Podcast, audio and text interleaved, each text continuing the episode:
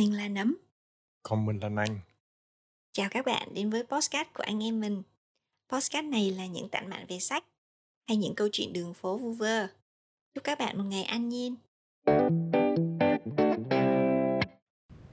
Chào mọi người. Tập podcast này nói về tại sao mình nên sống tối giản. Tập podcast này thì tụi mình ghi âm ở công viên cho nên là à, chất lượng âm thanh không được tốt lắm. Mọi người cố gắng lắng nghe nha. Bắt đầu thôi. Vậy thì à, lối sống tối giản là một câu chuyện rất là thú vị và theo anh nghĩ đó là cần thiết cho cuộc sống hiện đại. Về tư duy sống tối giản thì bạn Chi Nguyễn nói rất là hay. Trên postcard của bạn là The Present Writer mình sẽ bắt đầu câu chuyện bằng việc là theo em sống tối giản là như thế nào? Theo em sống tối giản á, là hiểu rõ nhu cầu thực sự của mình tức là biết chính xác mình cần cái gì. Và chỉ uh, sở hữu những thứ mà mình thực sự cần thôi. Còn đối với những thứ mình không thực sự cần thì loại bỏ hẳn ra cuộc sống của mình thì gọi là lối sống tối giản. Ừ. bởi vì bình thường mình mình sở hữu rất là nhiều thứ mình nghĩ là mình cần thứ đó nhưng mà khi mà nghĩ kỹ một chút xíu thì mình chẳng cần.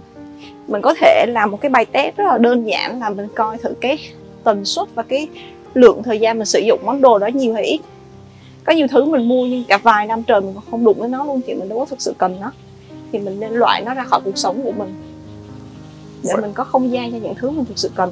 Vậy thì theo em ờ, việc sống tối giản là mình sẽ tối giản cái gì? Theo em á tối giản có hai cái phạm trù chính. Thứ nhất là tối giản về vật chất về đồ vật xung quanh mình thứ hai đó là tối giản các mối quan hệ. Về tối giản về đồ vật đó thì mình sẽ có là những đồ đạc trong ngôi nhà của mình, đồ đạc trong công việc của mình. Và xa hơn nữa là tối giản về đồ ăn của mình. Những thứ mà mình nạp vào người, có cần, mình có cần thiết phải ăn hết tất cả những thứ đó hay không? Hay là mình chỉ ăn những thứ mà mình cần thôi? Tối giản trong mối quan hệ thì cũng tương tự mình sẽ nghĩ là mối quan hệ đó mình có thực sự cần hay không? Nếu mình không cần thì mình không cần phải mất thời gian để duy trì nó hoặc là cố gắng tạo những thêm những mối quan hệ mà mình không cần. Đó là mình sống tối giản chỉ giữ những cái mình thực sự cần trong cuộc sống của mình thôi. Vậy thì theo em tối giản được lợi ích gì?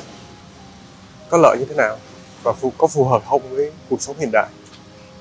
Lợi ích đầu tiên của việc à, thực hành lối sống tối giản đó chính là anh có thêm nhiều không gian. Không gian ở đây theo em á, nó có rất là nhiều nghĩa. Không gian trên phương diện thời gian á là anh sẽ có nhiều khoảng trống trong thời gian của anh hơn. Không gian thứ hai là không gian vật lý là trong ngôi nhà của anh á là anh có nhiều không gian âm hơn không gian trống hơn. Không gian tiếp theo là không gian trong tâm trí của anh. Anh có nhiều khoảng trống trong tâm trí hơn. Thì khi mà anh có thêm không gian ở các khía cạnh như vậy thì anh sẽ có thể đưa có không gian trống thì anh sẽ đưa được những thứ thực, thực sự có ý nghĩa với cuộc đời của anh vào đó. Bình thường á mình con người mình ít khi mà suy nghĩ sâu lắm. Tức là mình mình có cái uh, chế độ là autopilot á thì mình cứ làm theo autopilot thôi à. Mình phản ứng à. Mình cứ ờ uh, thấy cái đó mọi người mua mình cũng mua thấy cái đó quảng cáo nhiều mình hơi hơi thích thôi mình cũng mua về đi vì mình nghĩ nó làm cho mình hạnh phúc. Ừ. mình thấy đồ thì mình không nỡ lòng bỏ đi vì mình tiếc hoặc vì rất là nhiều lý do khác. Mặc dù mình không cần mình cứ vẫn cứ để đó. Cả đời mình có thể không sai nhưng mình không thể bỏ được. Thì khi á, mà hả giống như là mình dọn rác vậy á rác đi hết thì chỉ có những thứ, thứ thực sự có giá trị ở lại và có thêm nhiều không gian để mình tiếp nhận thêm những cái thứ thực sự giá trị khác trong cuộc đời của mình vào đó thì em nghĩ đó là ý nghĩa lớn nhất của lối sống tối giản. Ừ. nói ví dụ về mối quan hệ đi. Khi mà xung quanh anh á anh có 100 mối quan hệ mà hơn 80% trong số đó là những mối quan hệ không cần thiết rồi. Thì còn không gian nào nữa để mà xây dựng những mối quan hệ thực sự mà quan trọng với cuộc đời của anh. Khi mà anh loại bỏ hết được cái những mối quan hệ không cần thiết đi ít ra là anh chỉ tập trung vào 20% mối quan hệ thực sự quan trọng với anh ở thời điểm hiện tại thôi chưa nói đến mối quan hệ mới.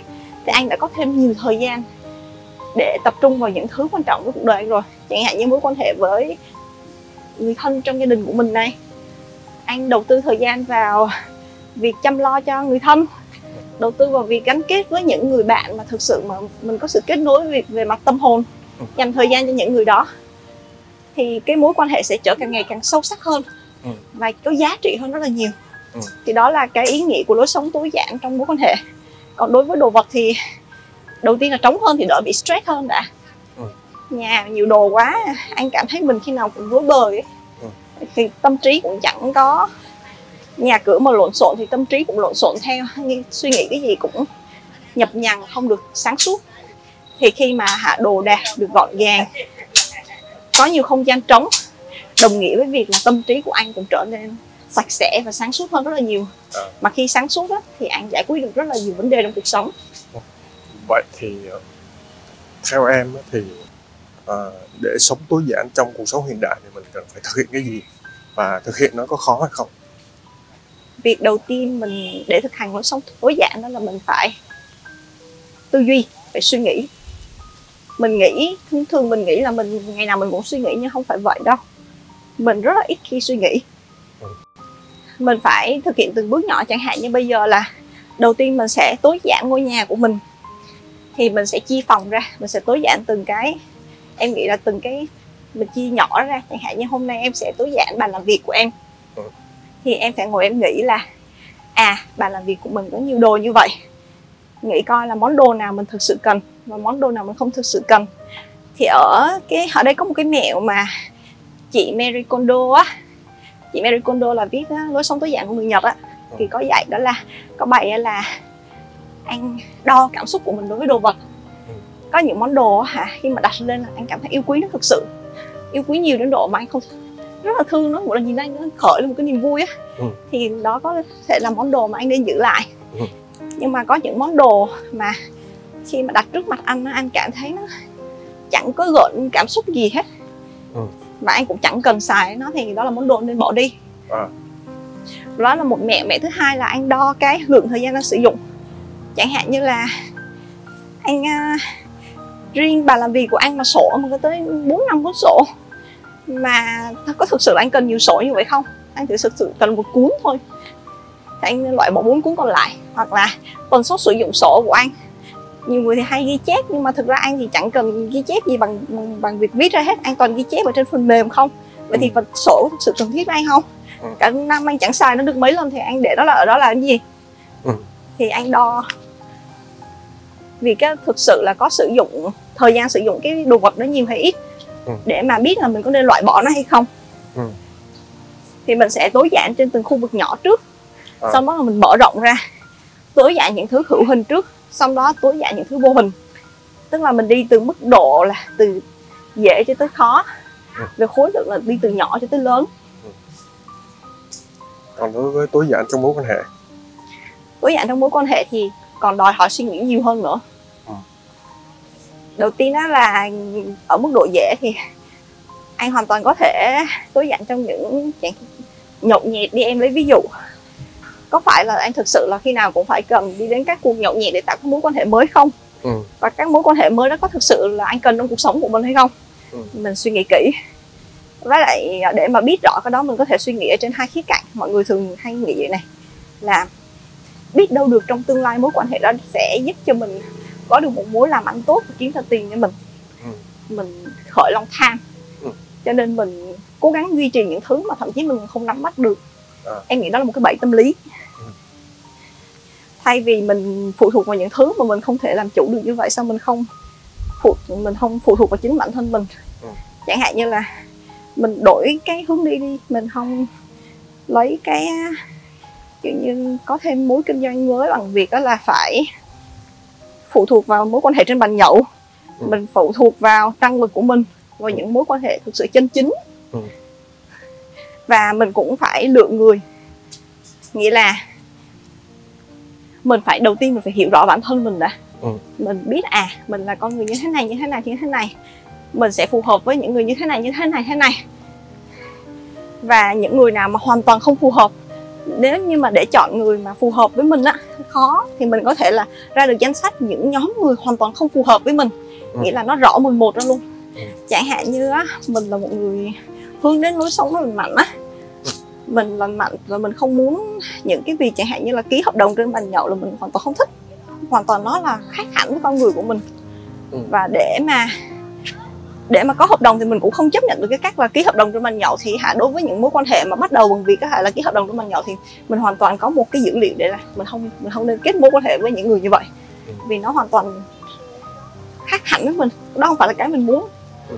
thì dần dần hả mình sẽ khi mà mình cứ suy nghĩ về nó liên tục như vậy mình sẽ dần có một cái danh sách là mình sẽ biết rất rõ những thứ mình không muốn sau đó là mình biết rất rõ những thứ mà mình muốn Ừ. và những thứ mình cần khi mà những thứ đó mà nó rõ ràng ra được thì việc đưa ra quyết định rất là dễ.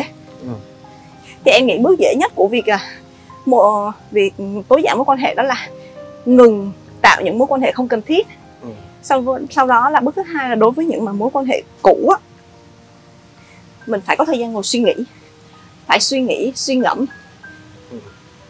là tại sao mình phải xây dựng mối quan hệ với người đó và tại sao mình nên không nên giữ mối quan hệ với người đó hoặc là giữ mối quan hệ ở mức độ nào Ừ. và tại sao lại như vậy phải ngồi suy nghĩ.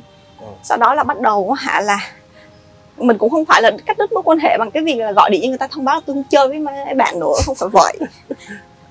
Nhưng mà hạ mỗi khi mà lúc đó khi mà anh đã có được cái trong đầu anh đã biết rõ là mối quan hệ nào là quan trọng và cần giữ và mối quan hệ nào không thì khi mà có những cái cuộc hẹn chẳng hạn như bạn mời đi cà phê linh tinh đó mình dễ dàng ra quyết định. dạ, dễ dàng ra quyết định. Đâu phải anh cứ cà phê với tất cả mọi người là tốt đâu đâu phải khi nào cứ bảo là bạn là phải đi cà phê. Thời gian là thứ mà hữu hạn càng ngày càng cạn đi. Mà anh sử dụng cái kiểu thời gian như thế là nó như sử dụng thời gian như kiểu là nó không bao giờ có điểm giới hạn nó là cái thứ tài sản vô tận thì đâu có được. Nên kể cả một cái quyết định là đi cà phê với ai thì mình cũng nên suy nghĩ là tại sao mình đi cà phê với người ta Ừ. và có phí thời gian hay không. Ừ. rốt cuộc thì cũng có xây dựng được cái gì từ cái mối quan hệ đó đâu thì đi cà phê ta làm gì phí thời gian cho cả hai Ừ. nên à, em nghĩ á, là việc tối giản mối quan hệ đòi hỏi sự sáng suốt và tỉnh thức cao khó Ừ. nên mình nên bắt đầu với tối giản đồ đạc trước dễ hơn nhiều Ừ. thì nguyên tắc chung của em là vậy đấy từ nhỏ tới lớn từ dễ tới khó Ừ. từ vô từ hữu hình tới vô hình Ừ. à nói đến á, lợi ích của lối sống tối giản nãy giờ em chỉ kể lợi ích đối với bản thân của mình thôi. Đối với bản thân và cuộc sống của mình. Vậy thì lối sống tối giản tác động gì đối với mọi người xung quanh, hay thế giới xung quanh anh?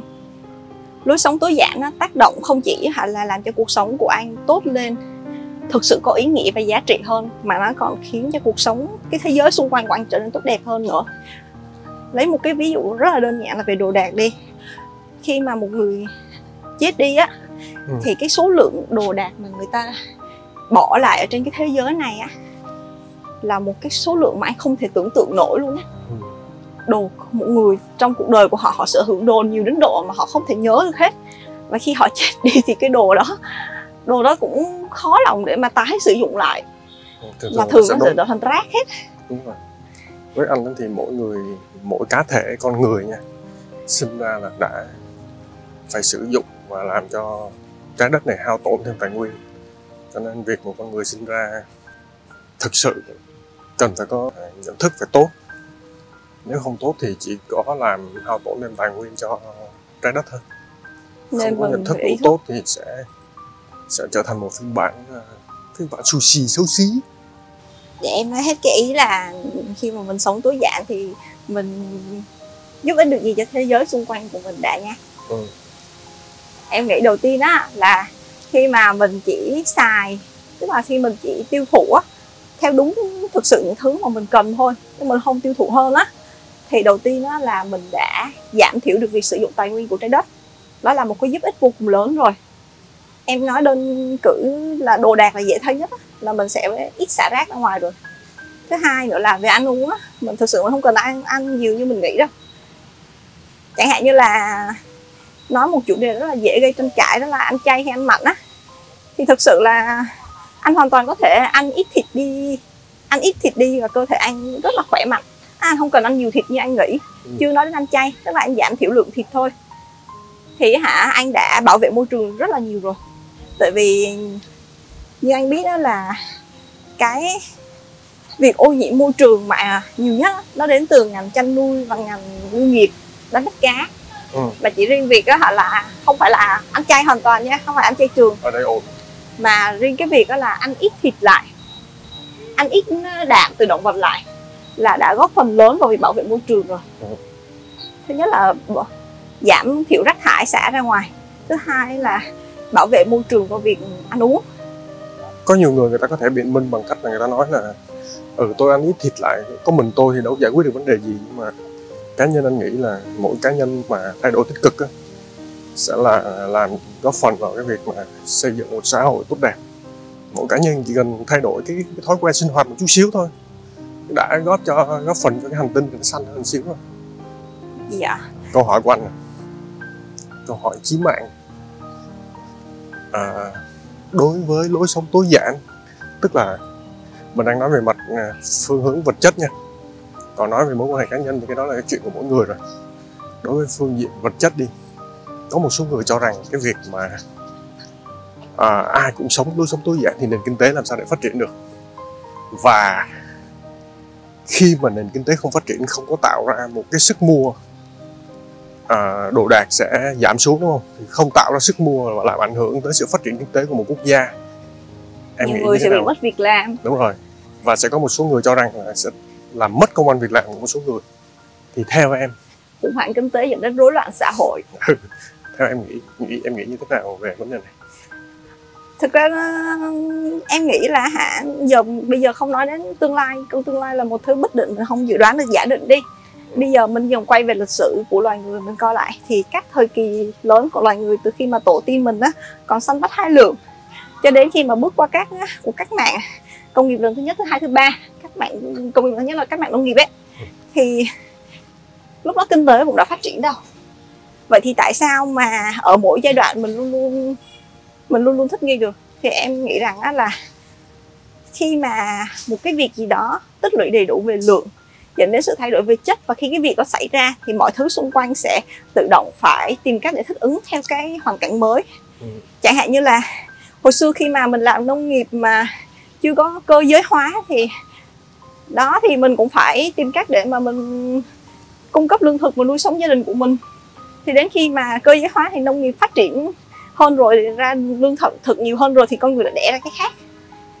Lại tự nhiên lúc đó thì dư dư thừa quá thì lại đẻ ra một đống các loại ngành dịch vụ, các nhu cầu mới. Chứ thực ra nhu cầu căn bản của con người thì cũng chỉ là uh, ăn ba bữa đủ sức để sống thôi chứ bây giờ nhu cầu của mình đâu thể dừng ở chỉ đó mình nào là nhu cầu ăn uống nhu cầu giải trí rồi đủ thứ nhu cầu khác và các nhu cầu khác còn kinh khủng hơn cả nhu cầu căn bản của mình tức là mình cứ càng phát triển kinh tế thì nhu cầu đẻ ra càng nhiều hơn chứ có nhu cầu đẻ ra nhiều hơn thì lại gây gánh nặng cho kinh tế rồi lại phải phát triển kinh tế rồi lại đẻ ra nhu cầu lại càng nhiều hơn thì em thấy đó là cái mà nó đang vận hành vậy thì khi nhu cầu của mình ít đi rồi á kinh tế ít phát triển hơn thì nó lại đi cái cái quy trình đó nó lại revert lại đảo ngược lại. Mình sẽ hướng tới chẳng hạn như lấy ví dụ về ngành thời trang đi. Bây giờ mình thời trang nhanh mình thay đổi theo xu hướng mình phải mua đồ theo trend sau đó là mình cũng thải ra ngoài môi, môi trường. Vậy nếu như việc đó chấm dứt thì sao? Thì mình sẽ phải mua một món đồ đạc và xài lâu hơn. Như vậy mình sẽ phải trả tiền cho một món đồ lâu hơn. Tại vì cái người sản xuất ra món đồ đó họ sẽ tập trung vào cái yếu tố đó là làm sao đồ bền hơn sử dụng vật liệu tốt hơn. Như vậy thì cái giá thành đầu vào của sản phẩm sẽ cao lên và người mua, họ sẽ trả tiền cho một món đồ đắt hơn nhiều. Nhưng mà bù lại, họ sẽ xài lâu hơn. Như vậy thì giảm thiểu được cái tác động đối với môi trường. Kinh tế vẫn bền vững mà. Đâu có nghĩ như vậy thì kinh tế sẽ kém phát triển hơn. Ừ.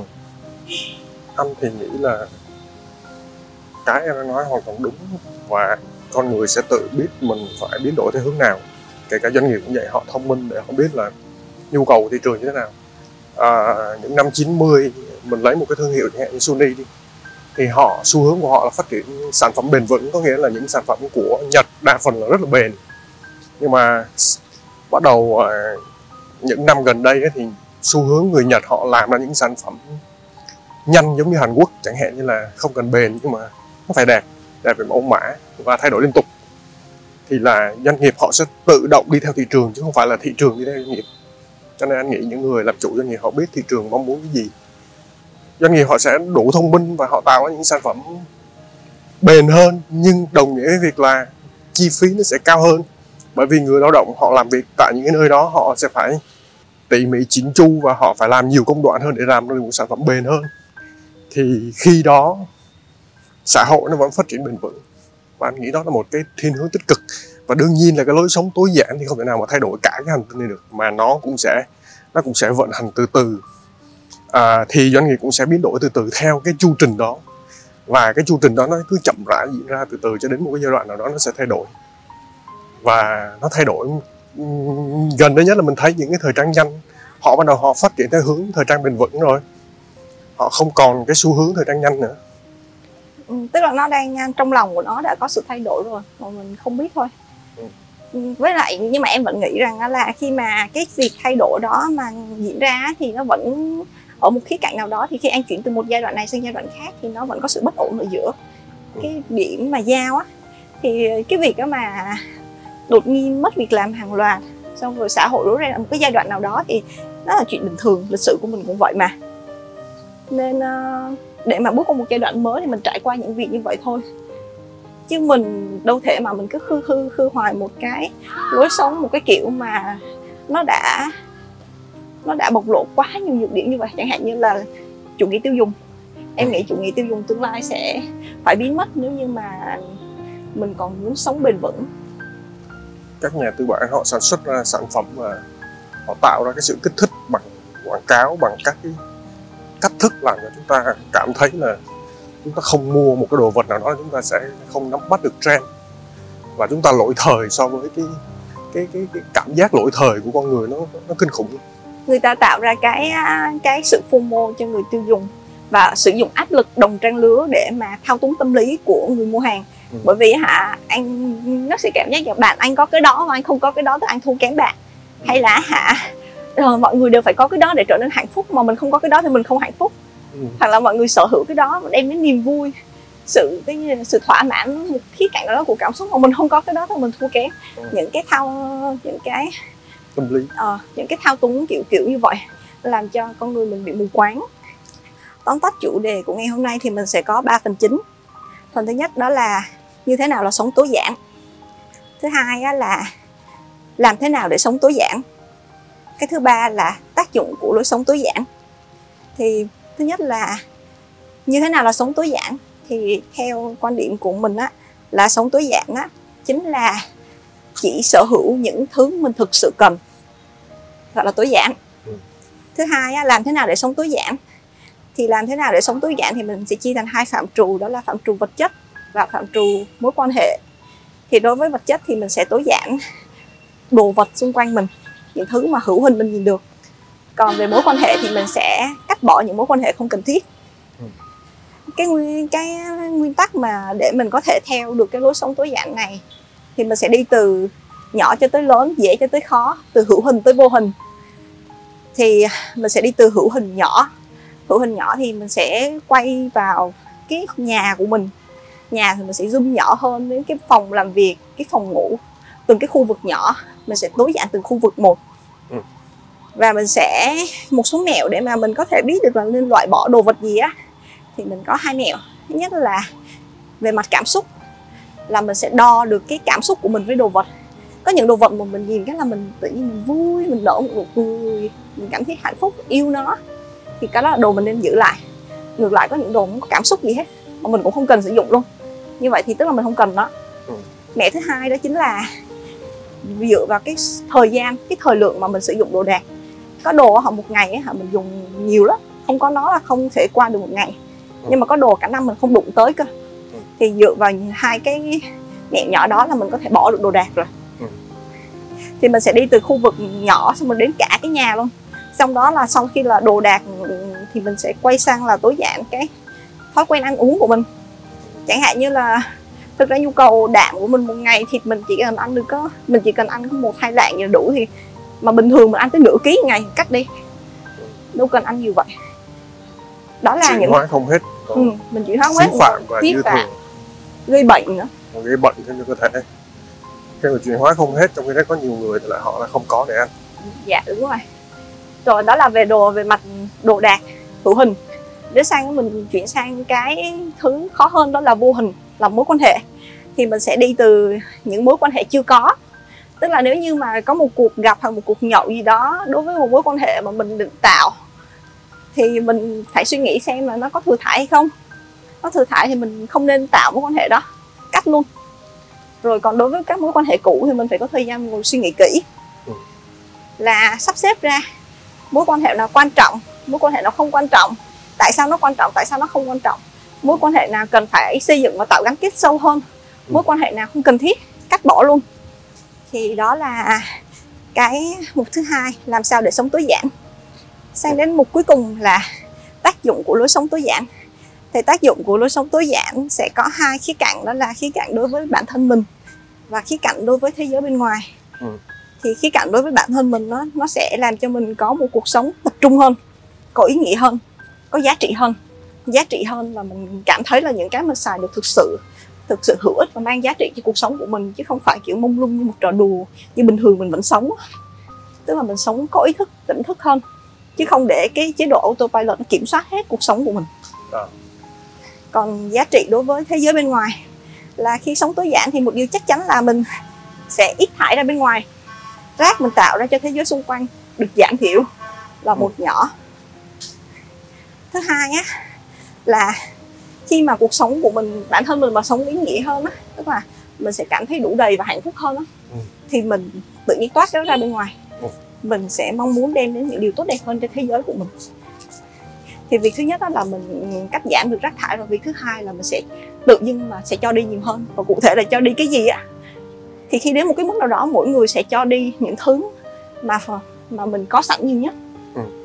và xung quanh mình sẽ trở nên tốt đẹp hơn thì em nghĩ như vậy. Cái đó thì vẫn hơi mơ hồ, nhưng mà em luôn nghĩ vậy đấy. Người nào mà bản thân mình hạnh phúc đủ đầy, mình dư thừa cái đó thì mình sẽ bắt đầu cho đi nhiều hơn. Và lối sống tối giản là một trong những thứ mà làm cho mình đầy đủ, mình cảm giác, mình ý thức mình đầy đủ. Mình cảm thấy ý nghĩa, trọn vẹn, mình thấy hạnh phúc. Tập podcast này đến đây là hết rồi. Những quan điểm trong tập podcast này cũng chỉ là những quan điểm cá nhân chủ quan của nấm nành. Hy vọng là những thông tin vừa rồi sẽ giúp ích cho cuộc sống của bạn. Bạn có thể xem tập podcast này trên kênh youtube của nấm nành với hình ảnh sinh động hơn. Chào tạm biệt và hẹn gặp lại trong các tập podcast kế tiếp. Bye bye!